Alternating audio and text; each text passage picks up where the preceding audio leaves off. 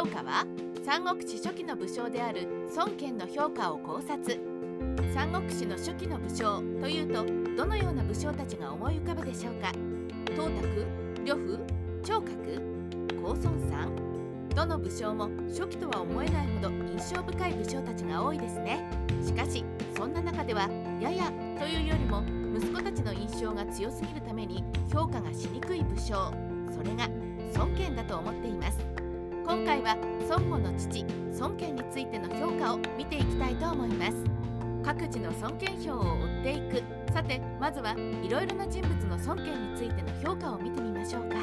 まず廃将士の票ですがかなり高く同じ時代において義を持ち立った人物の中で孫権は最も忠烈な志を持っていたという忠義の人として評価をしています。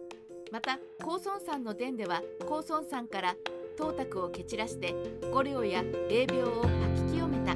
その功績は計り知れないものである。とこちらは武勇についての評価をされていますね。そして気になる鎮守の評価ですがこちらも高く勇敢にして高胆己の力で身を立て忠義と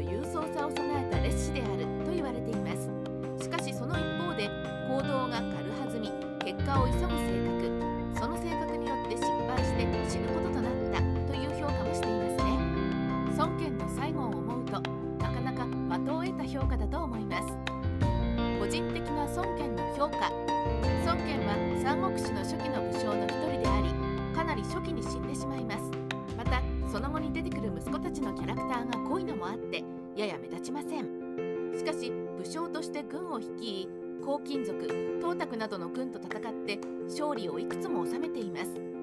またその後の孫悟を見ると良い人たちを洗顔する力もあると思われます。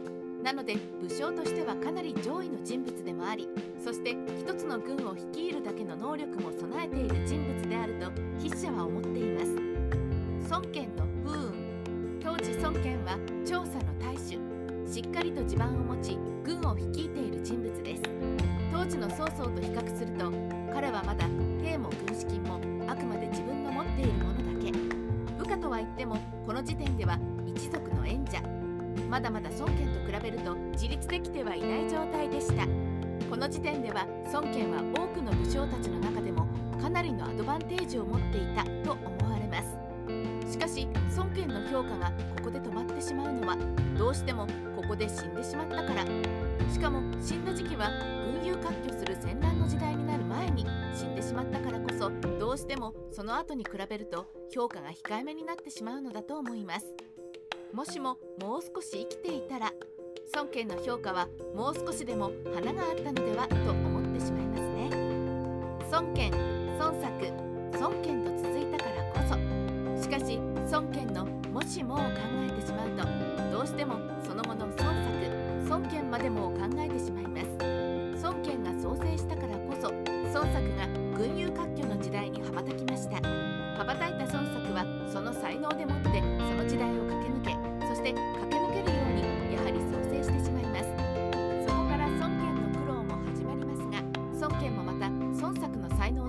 違う。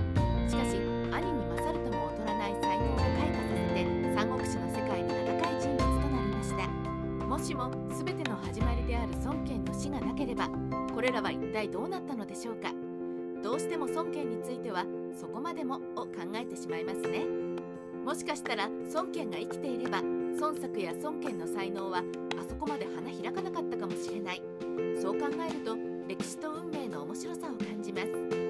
違いなく名将であった孫権。そしてそんな孫権の名を汚さないように三国の世界に名を挙げた息子たち。それこそが孫悟の魅力なのかもしれません。三国志ライター千の独り言。三国志はどうしても大きな戦いなどに目が行きがちで初期の武将たちに触れることは少ないかもしれません。それでも見直してみると孫権はまるできら星のように息子の孫作と同じように時代を駆け抜けた人物だとした。こういった最初の武将たちにも森を見て触れていきたいですね。